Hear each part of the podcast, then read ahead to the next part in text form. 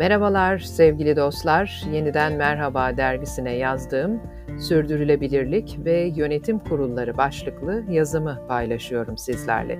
Bir sonraki ay farklı bir konuyla birlikte olmak dileğiyle hepinize sevgilerimi gönderiyorum.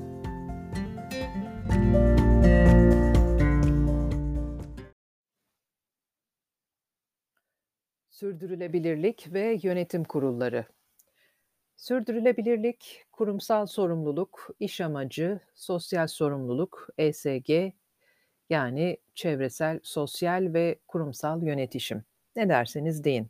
Yetkin kurullar artık çevresel, sosyal ve yönetişim konularını ikinci plana atmayı göze alamıyor. Kısa bir süre öncesine kadar bu konuların ürkütücü hava olaylarından daha yüksek asgari ücret taleplerine ve yönetim kurulu üyelerinin çeşitliliğine kadar yönetim kurulları gündeminde yer almadığı yaygın olarak kabul ediliyordu. Şimdi yönetim kurulu üyeleri bu konuları görmezden gelmenin kurumları için yaratacağı tehlikenin artık ciddi anlamda farkında. Dünyanın en büyük varlık yöneticisi olan firmaları gelecekte yatırım kararlarında sürdürülebilirliği temel bir hedef olarak göreceklerini duyururken bu anlamda farkındalığın hızla değiştiğini ve finansın temelden yeniden şekillendirilmesinin eşiğinde olduğunu vurguluyorlar. İklim riskine ilişkin kanıtlar, yatırımcıları modern finansla ilgili varsayımları yeniden değerlendirmeye zorluyor. Kurumsal amaca daha geniş ve daha eksiksiz bir bakış açısı getiren yönetim kurulları, uzun vadeli değer yaratmaya, herkese, yatırımcılara, çalışanlara, topluluklara, tedarikçilere ve müşterilere daha iyi hizmet etmeye odaklanıyor. Şimdiye kadar kar elde etmek ve hissedarlara değer kazandırmak kurumlar için öncelikliyken artık en iyi yönetilen şirketlerin bundan çok daha fazlasını yaptığı görülüyor. Müşteriyi ilk sıraya koyan, çalışanlarına ve topluluklarına yatırım yapan kurumlar artık uzun vadeli değer yaratmanın en umut verici yolunun buralardan geçtiğini biliyor. 21. yüzyıldaki işletmelerin tüm paydaşlar için uzun vadeli değer üretmeye, hem iş dünyası hem de toplum için ortak refah ve sürdürülebilirlikle sonuçlanacak zorlukları ele almaya odaklanması her zamankinden daha kritik. 90'lı yıllarda yönetim ve yönetim kurullarının en önemli görevi şirketin hissedarlarına karşıydı. Çalışanlar veya yerel topluluklar gibi diğer paydaşların çıkarları yalnızca hissedarlara karşı görevin bir türevi olarak alakalıydı. Ancak bu an itibarıyla artık günümüzde paydaşların her biri esastır. Yani yalnızca hisse sahiplerine değil, aynı zamanda çalışanlara, müşterilere, tedarikçilere, topluluklara ve topluma da hizmet etme sözü verilerek mevcut gelenek bozulmuş oldu. Tüm bunlar modern teknolojinin mevcut iş modellerini alt üst ederek ister yatırımcılar, ister aktivistler olsun dışarıdakilerin bir şirketin uygulamalarına ve ESG sorunlarıyla başa çıkma konusundaki şeffaflığına daha fazla ışık tutmasını sağlıyor. Nitekim sosyal medya ve diğer teknolojilerin yardımıyla resmi otoritenin aşındığı ve böylece dünyanın dört bir yanındaki sıradan insanları daha önce hiç mümkün olmayan bir şekilde güçlendirdiği belirtiliyor. Dolayısıyla bu durum iş dünyası liderleri de dahil olmak üzere yerleşik otoritelerin mesajlarını filtrelemeye başlamalarına neden olurken bilinmesini istemedikleri bilgileri gizlemeleri artık daha zor hale geldi.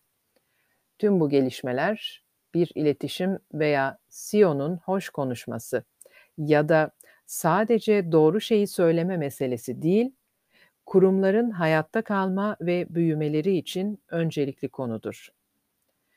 Eylemleriyle söylemlerinin örtüşmesi gereken şirketlerin geçmişte çok sık olarak ESG konularındaki güçlü sözleri eylemleriyle eşleşmedi ve daha fazla hesap verilebilirlik için çağrılar, beklentiler arttı.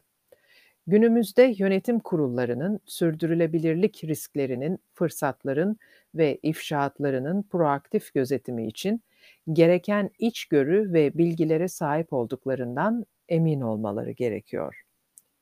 Bundan böyle şirketlerin ve kurulların etkili sürdürülebilirlik açıklamaları üretmediği veya konuları yönetmek için çerçeveler uygulamadığı düşünüldüğünde yönetim kurulu üyelerini sorumlu tutulacak.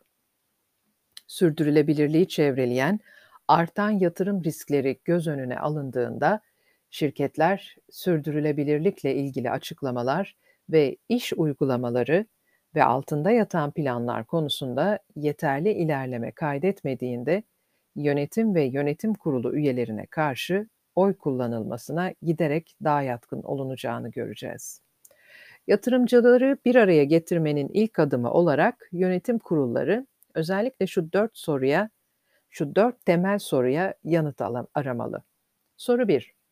Önümüzdeki yıllarda müşterilerimiz ve çalışanlarımız şirketin ürün ve eylemlerinin çevresel ve sosyal etkilerini bugün olduğundan daha fazla mı yoksa daha az mı önemseyecekler? İçgörü Yönetim kurulu müşterilerin ve çalışanların konuyla daha fazla ilgilenmesini beklemelidir.